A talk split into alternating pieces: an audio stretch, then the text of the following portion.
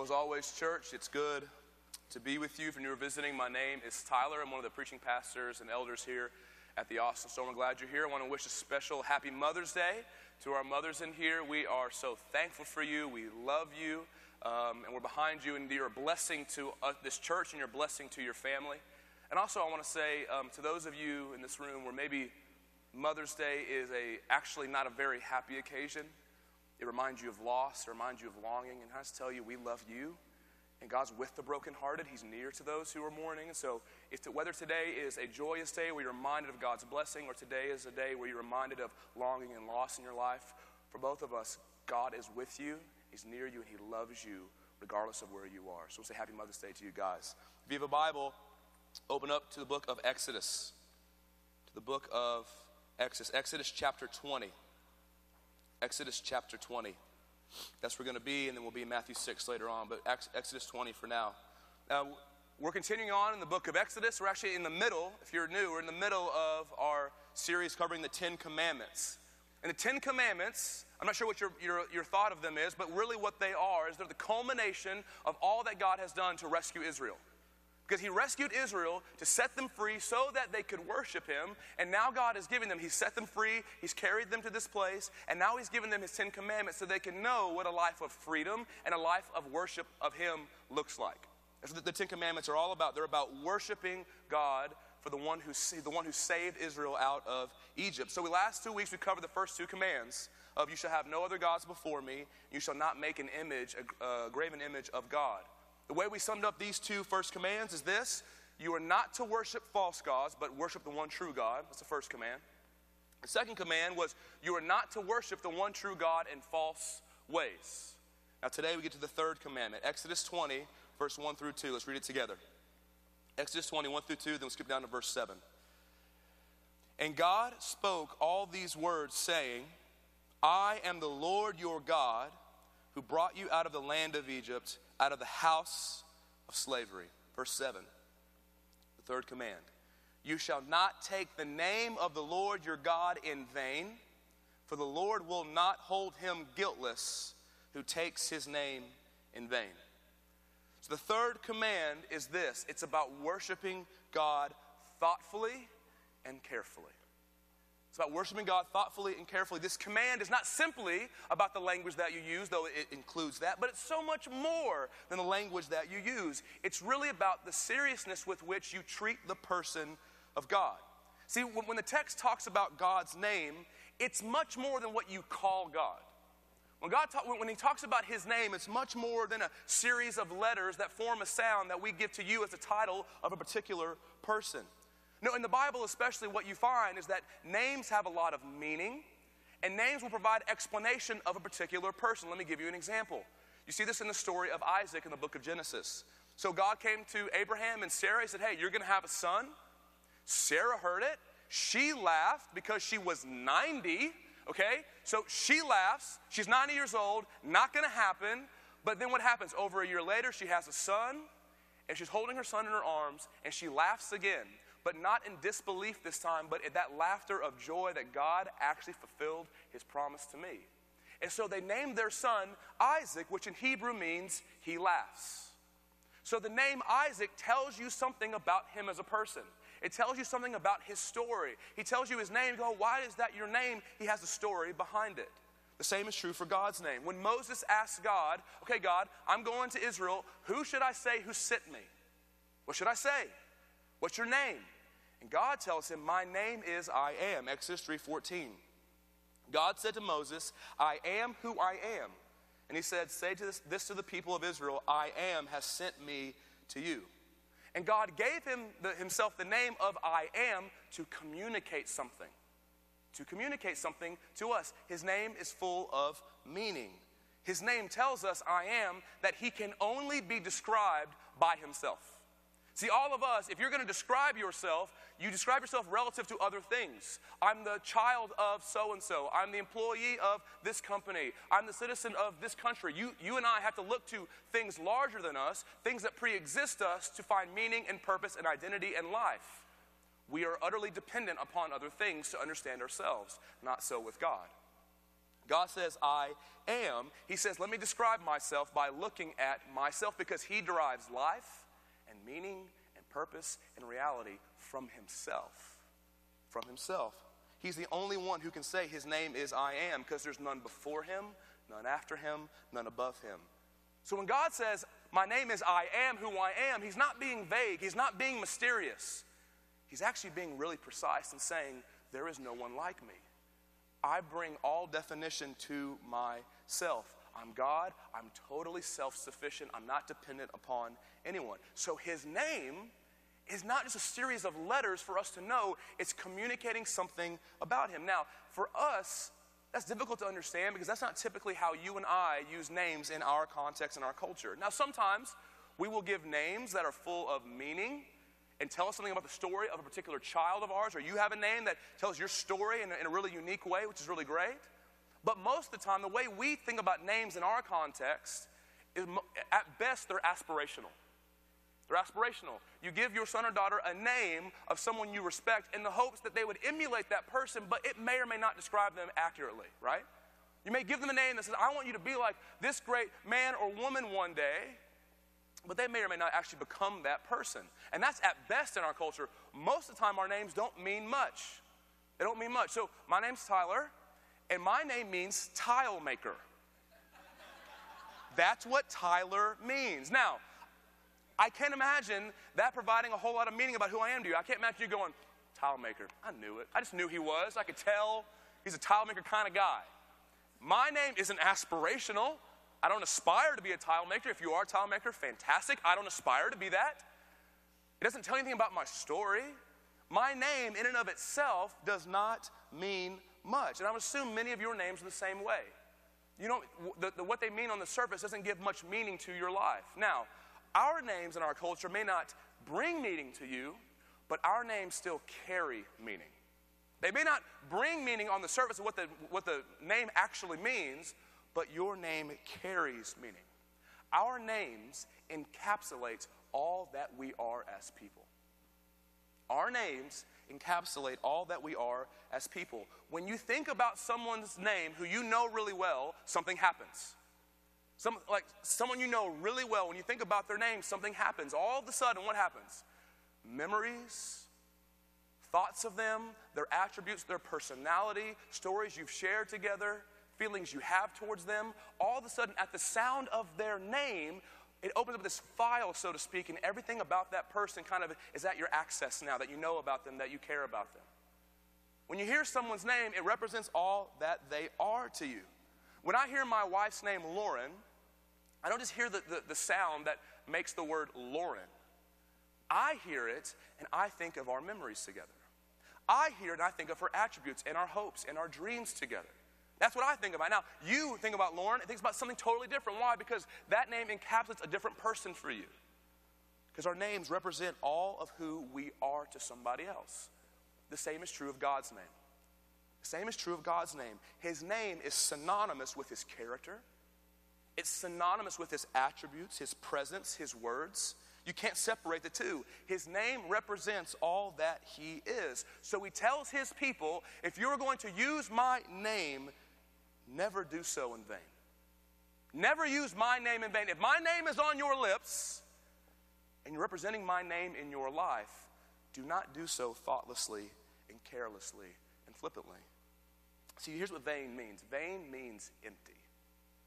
Vain means empty. It means inconsequential. It means that it's nothing. In vain simply means to use God's name carelessly, to not take any stock, to not take any stock of the one you're talking about and how important he really is. To treat his name like any other name is to say God is like any other person. That's what it means to take God's name in vain. Now, if you've grown up in church at all, you've definitely heard this commandment, and people have used this commandment to tell you there are certain phrases you can or cannot say. Now, there's great merit to that. Do not get me wrong. There is great merit to that. But what can happen if you make this command simply about what words you say and do not say, then you can miss the heart of this command. The heart of this command is to reveal do you revere God? Genuinely, sincerely, do you revere Him? Are you, do you admire Him? Are you in awe of Him? That's what the command is supposed to do. And while guarding yourself from saying certain phrases is helpful, you can use it to not actually deal with the heart of the matter. Do I actually revere God? So there's two ways that I, I want to address the ways we disobey and misinterpret this command. And they're not as obvious as coarse language, but they're just as prevalent. Here are the two ways. We misuse his name, we misuse his name, and we're unaffected by his name. The way we, you and I treat God's name in vain is we misuse it or we are unaffected by it. Let me explain. We misuse it. Something that happens very often in Christian circles. If you're not a Christian, we're glad you're here. Maybe you haven't heard this, but let me, let me explain it to you. What happens very often in Christian circles is the terminology is used God told me to do X, Y, or Z. To make it probably what we use, God called me to do X, Y, or Z. Right, we use that language. And typically, this language is used not to describe something God has said in the Bible. Typically, it's used to describe an area of your life where God's word has not spoken directly to. So you've heard someone say, or you've said yourself, God told me, God called me to this job. God called me, God told me to stay in this relationship or leave that relationship. God called me, God told me to talk to this person, not to this person, to travel this place, not this place, and on and on I could go. And when someone uses the language, God told me to dot, dot, dot, they rarely mean, so you know, they rarely mean they heard an audible voice. I, have rarely heard, I, some people have claimed that before, different conversation, but they rarely mean they heard an audible voice. Here's what typically they're describing is that they have this sense in their, their gut, so to speak, and a phrase in their mind that kind of congeal together for them to interpret as God speaking to me. Typically, when that language is used, that's what we're describing, right? You have this sense inside of you, a phrase that came to mind that seems in line with the scriptures, and you said, This is God speaking to me to do this or that. And when we use this language, honestly, the intention typically is trying to honor God. That's why we use this language, right? We're, we're, trying to honor God. We want other people to know that we want to honor God in every decision of our life. We, we, we want to be sure that what we're doing is actually honoring to God. But listen, very often, very often, this sort of language of God told me to dot, dot, dot, where God hasn't spoken clearly in the Bible, very often can be a way we take up the Lord's name in vain. Very often, it can be a way that we take up the Lord's name in vain. We can carelessly invoke God's name and authority as a way to guard ourselves from disagreement, as a way to guard ourselves from instruction from other people in our lives and even the Bible. Because if you say, God told you to do something, what's my response going to be? Well, I think you should. It's hard to argue. I mean, I know when I was younger, I got broken up with by God told me to break up with you. What do you say? I heard different. Like, what do you say? Very often, it can be used to guard us from any sort of disagreement and make us feel confident. And what's fascinating is this sort of speech is not anything new. It's not anything new. One of the direct applications of this command in Israel back in the day, one of the direct applications in Israel back in the day was God warning people not to use his name as a way to manipulate other people into trusting what they say. Don't turn there. It's Leviticus 19:12, the book you get halfway through and then quit. Leviticus 19:12. Not judging. I'm with you. Okay, 19:12. Listen, you haven't read this verse. I'll read it to you. it's good. Um, you shall not swear by my name falsely. You shall not swear by my name falsely, and so profane the name of your God. I am the Lord. What were they doing in Israel? They had this trustworthy name that they figured out if I use this, people tend to agree with me. If I say this, I don't get pushback. If I say this, I can conceal my motives and ensure certain outcomes. That's what they were doing. God gave a word to Moses, said, Tell them to not swear falsely by my name. And like the Israelites, we can do the same thing. We can use God's name to guard our real motives to guard our real insecurities, and to guard our real uncertainties. We don't want to be vulnerable and say, I don't know what He wants me to do. It feels much more spiritual to say, I'm confident God has told me to X, Y, or Z. Now, am I saying the Spirit of God will never bring His word to bear on your mind in unique ways? Am I saying the Spirit of God will never bring, will ever burden your conscience with ways that you specifically need to obey His word in your life in every area of your life? No. You've been given, if you're in Christ, you've been given the Spirit of God for Him to lead and guide us as He helps us understand how the Scriptures apply to different areas of our lives. But the way you understand God's will is by submitting to His Word, conferring with His people, and listening to your leaders. That's how you find God's will is go to His Word, confer with other believers, talk to your leaders, listen to their instruction, their feedback, those who know you well. And then what you do is you make a decision and you walk forward confidently in God's sovereignty, but open handed, knowing you don't know what circumstances He'll bring. Walking forward confidently, saying, I've been sure before, and God bring very different circumstances into my life. We should be, church, very careful and very cautious to ever invoke God's name and authority in areas where He has not spoken explicitly in the scriptures. We should be careful, we should be cautious. Why? Because we want to guard His name. We want to guard His name from being carried in the mud with our sin and our bad decisions. I love this quote from uh, Professor Gordon Conwell, Dr. Meredith Kline. He says, Where God has shut his holy mouth, I should be afraid to open mine. Where God, what he's saying is, where God hasn't spoken it in the scriptures, if it's outside of what he said, I should be slow to say, This is what God has to say. I should be slow.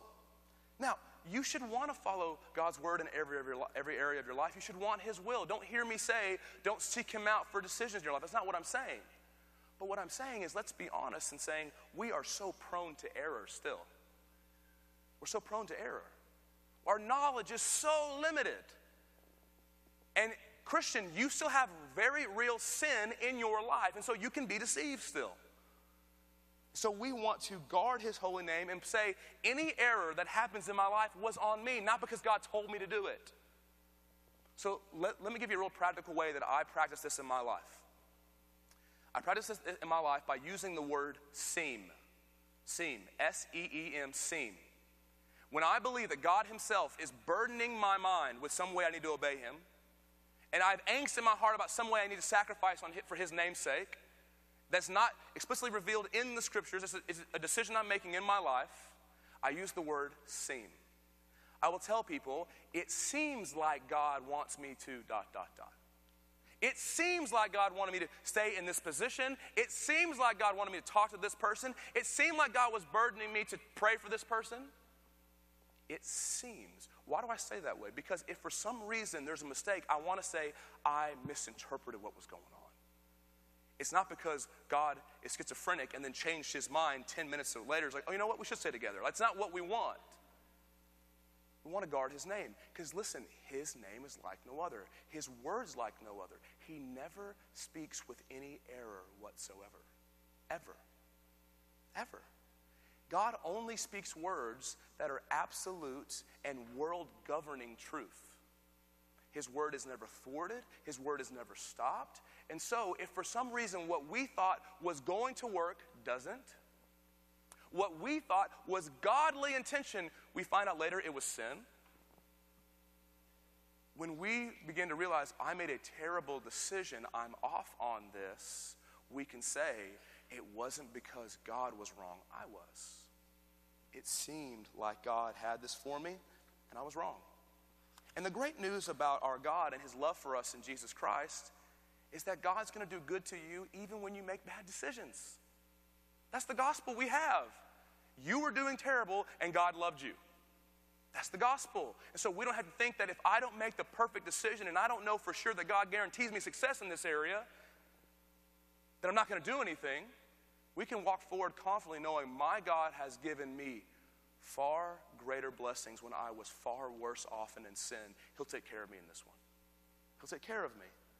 So, church, let's be careful. Let's be cautious. Let's not take up his name in vain when we carelessly and thoughtlessly invoke his authority and his name as a justification for our decisions we make. So, that's one way we disobey this command. We misuse his name. But we also disobey this command when we're unaffected by his name. We're unaffected by his name. It's important to remember what the command says, what the command doesn't say. Look at verse 7 again. Exodus 27. It says, You shall not take the name of, your, of the Lord your God in vain, for the Lord will not hold him guiltless who takes his name in vain. So notice what the command says. The command says we should never treat his name in vain like any other, but it doesn't say we should never use, never call out, never invoke his name. We're supposed to. God wants his people to know his name, to cry out to him, to talk about his name. He wants that. He just wants you to do so thoughtfully, carefully, and in serious consideration of the person you're speaking about. See, many of us, many of us may never use the language of God told me to do X, Y, or Z.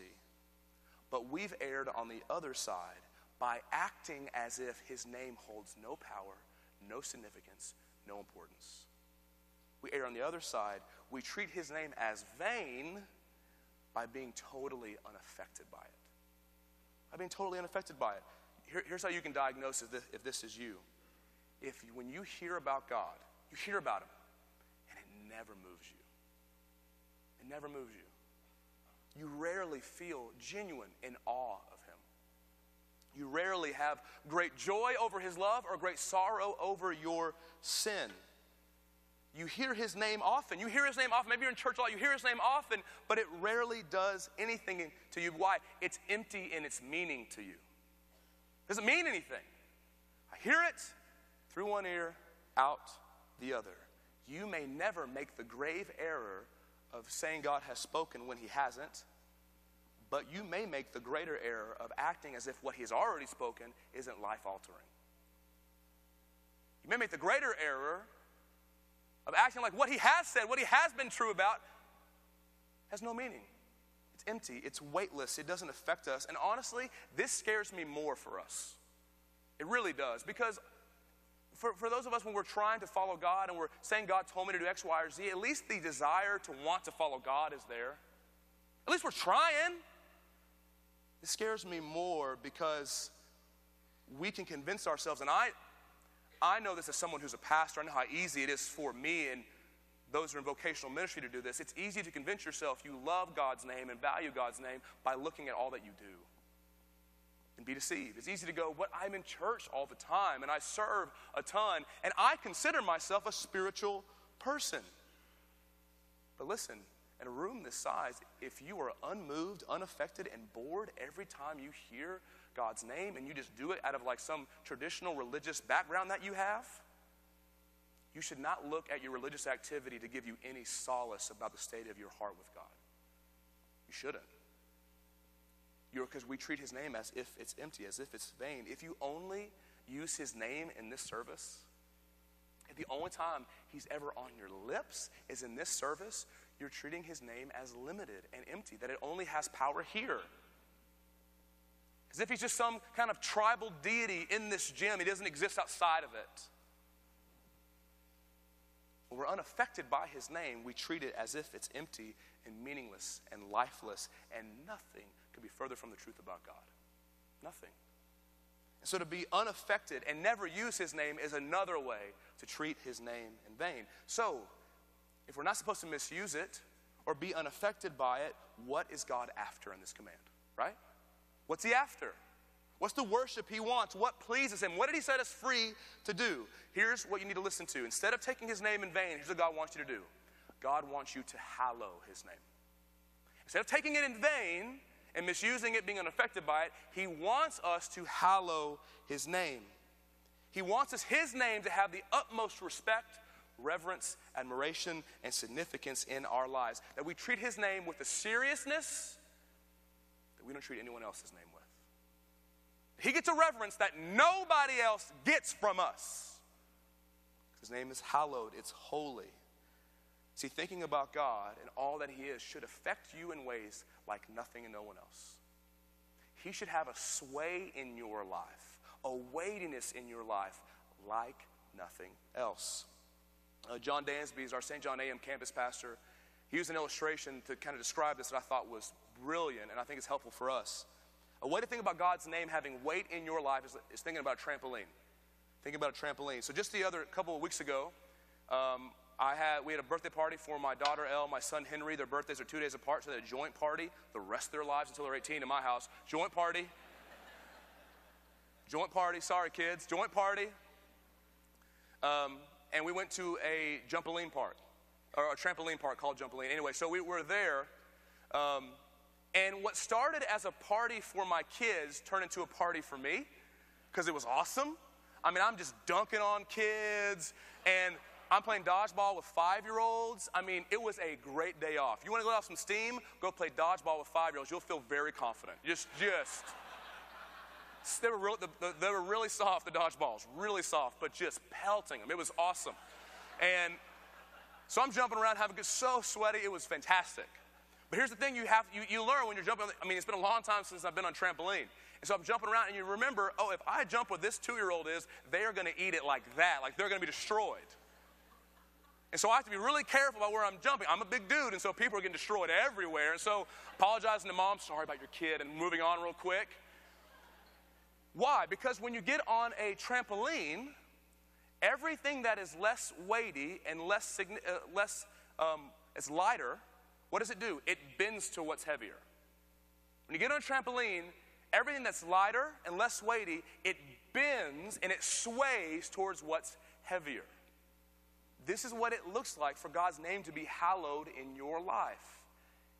He's on the trampoline, so to speak, and his weight is infinite, so everything bends, everything sways, everything caters towards him because he's more weighty, more significant, more important than anything you know. That's what it's like to hallow his name. Is he has a sway and he has a weight that makes even great things like children and great things like health and great things like feeling confident in your job and all the things that are good in this world, he comes on the trampoline, so to speak, and he says, I'm the most weighty thing in your. Everything sways towards me. Everything. Because I'm more important, I'm more weighty. And you, this, that truth that I just described, that is central throughout the Bible. You will never understand the Bible if you do not understand God communicating again and again, I'm the most important person you know. There's no one that compares, there's no one close. And Jesus shows us how important God's name is to his people. Jesus himself, in his teaching, when he teaches his disciples how to pray, he shows us how important God's name is to his people. It's commonly known as the Lord's Prayer. And this has been a prayer prayed by Christians for the last 2,000 years, and at the center of it is God's name being hallowed. Look at Matthew 6, verse 7.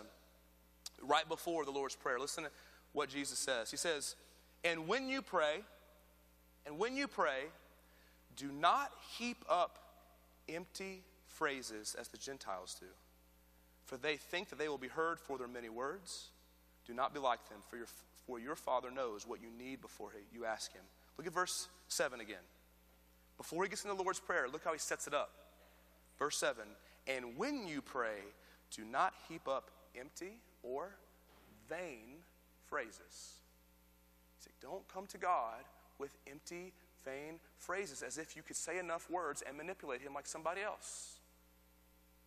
You don't treat his name with vanity as if it's empty. You come with a reference. Look at verse 9, how then Jesus describes how to pray. He says, Pray then like this Our Father in heaven, hallowed be your name. Your kingdom come, your will be done on earth as it is in heaven. Give us this day our daily bread, and forgive us our debts as we also have forgiven our debtors. And lead us not into temptation, but deliver us from evil. This prayer, you're probably familiar with it it's, it's just a sort of template for prayer. It's not meant to be this um, thing you quote word for word as a monologue with no real thought. You just kind of say it out loud. It's meant to be a trustworthy sketch of how you can pray. Put those words in your own words, in your own circumstances. And so we could break the Lord's Prayer up into six requests. We could. But truthfully, truthfully, there's one main request in this prayer. There's one main request in this prayer. The prayer begins and it centers around us begging God to honor his name. Us begging God to honor his name. Look at verse 9 again. Listen to the very how Jesus is teaching his people to pray. Pray then like this Our Father in heaven, hallowed be your name. Of all the different requests, of all the different requests that Jesus could tell his disciples to ask of God, he makes God's name front and center. See, the, the request request is not for God's name to become more holy. God can't be more holy. He's infinite. He can't be expanded upon. No, the, the, the request is simply for us to treat him as such.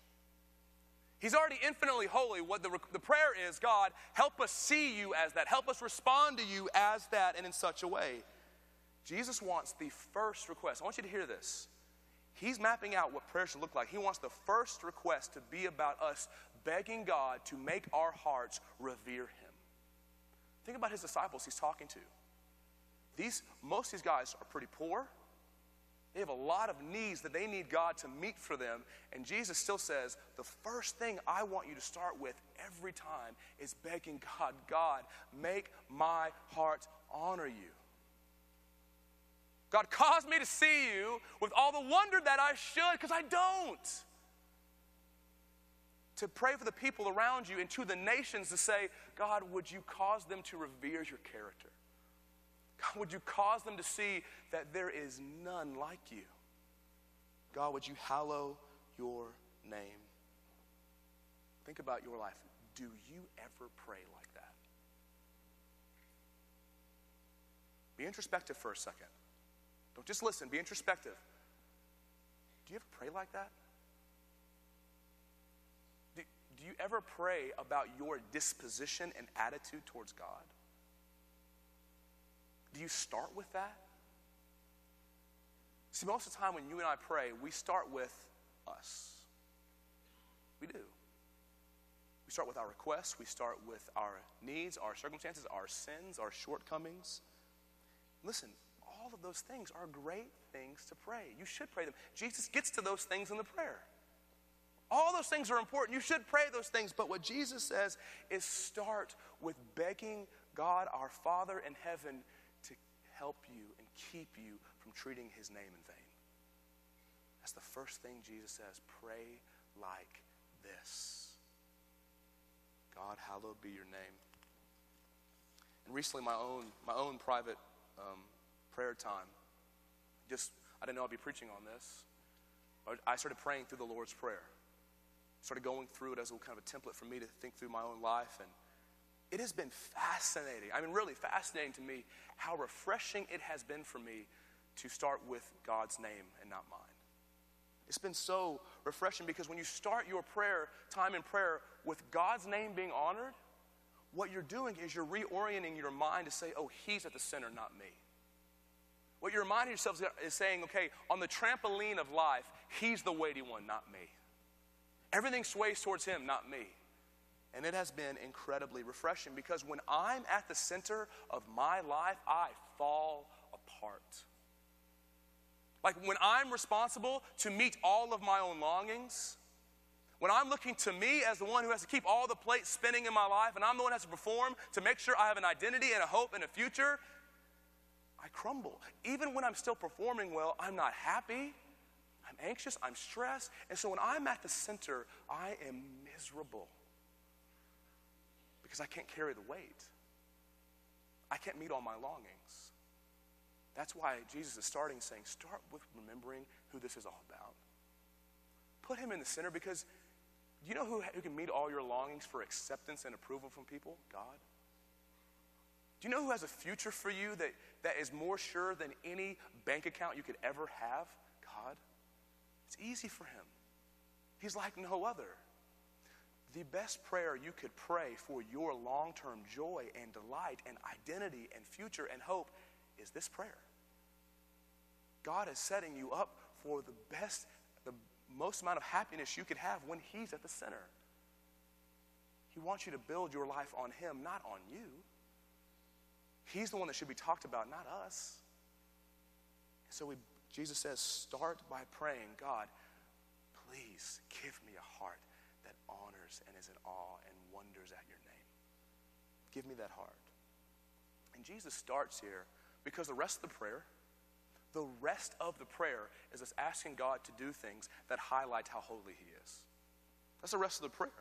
All the other requests all the other requests of God, we're asking Him to do things that showcase how sacred and unique He is. So when we pray things like, God, your kingdom come, your will be done on earth as it is in heaven, we're saying, God, bring your kingdom, your reign, your rule, your ethics. Why? Because there's no one as wise and as just and as true as you as king. That request is saying, God, honor your name. When we ask God for daily provision, we're saying there's no one else who looks out for my needs and no one else who owns everything. God, provide for me. When we ask God for freedom from sin and forgiveness of sin, we're saying His grace, His mercy is the only one that can forgive me. Why? Because His love is like no other. The rest of the prayer is us saying, God, honor your name, honor your name, honor your name. Provide for me, honor your name. Forgive me, honor your name. Let your name be made great, God. And also, we find ourselves being refreshed and happy because He's at the center of our lives, not us not us. Exodus 27. You shall not take the name of the Lord your God in vain, for the Lord, listen, the Lord will not hold him guiltless who takes his name in vain. Like last week, there's a warning with this command. Listen, God's saying, I will not overlook you treating my name as common. I won't do it. I will not. I will not act as if my name can be trampled over like any other name. This is exactly why. Because we what? We misuse his name, we're unaffected by his name. That's why we need Jesus. Jesus came. Jesus came so you and I could honor God's name with all the worship he so rightly deserves. I want to end with this. I want you to, we're going to look at the last thing Jesus prayed, the last thing recorded he prayed before his betrayal before his crucifixion. John 17, 26. Don't turn there. Just listen to the last thing Jesus prayed before he was killed. I made known to them your name. I made known to them your name. And I will continue to make it known that the love with which you have loved me may be in them and I in them. Jesus is getting ready to die for the innumerable ways you and I have treated God's name in vain. And the last thing he says is about his resolve to make the Father's name known to us. It's the last thing he prays. And the very next thing Jesus does after this prayer is he walks straight into his humiliation and his death for our sin. He wanted the guilty, he wanted the guilty to know the name of God. He wanted the guilty to know his Father's name, so he suffered on our behalf. And his prayer was clear. What did he say? He wanted you to hear the name of God, and the things that come flooding into your mind is all about his love. He wanted you to hear the name of God, and all of a sudden you begin to think of his attributes of kindness and mercy to you. He did all that He did so that when we talked about God, what would rise first to our brains was not just our shame and our guilt and our sin, but we think about the, the memories of His faithfulness in our lives. That we'd hear His name, and it would come flooding into our souls would be the fact that He's been faithful, He's been faithful, He's been faithful. I failed a thousand times, and He hasn't left me. And when we heard His name, what would come flooding into our minds are stories of His love, that his name among his people would be synonymous with his mercy and his grace and his kindness. Jesus wanted us to have a proper perspective of his name. And so may God answer the prayer of our King Jesus. May God make us a people who genuinely beg God and aspire to revere his name and treat his name with all the respect all the admiration and all the wonder he so rightly deserves. Let's pray together.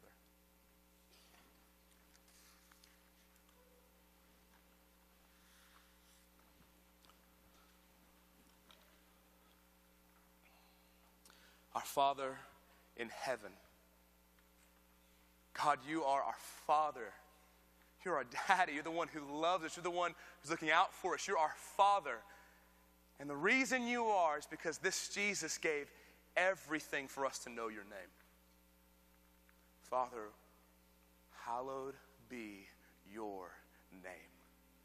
God, hallowed be your name. Would you make your name, your character, your words be the most precious thing to us.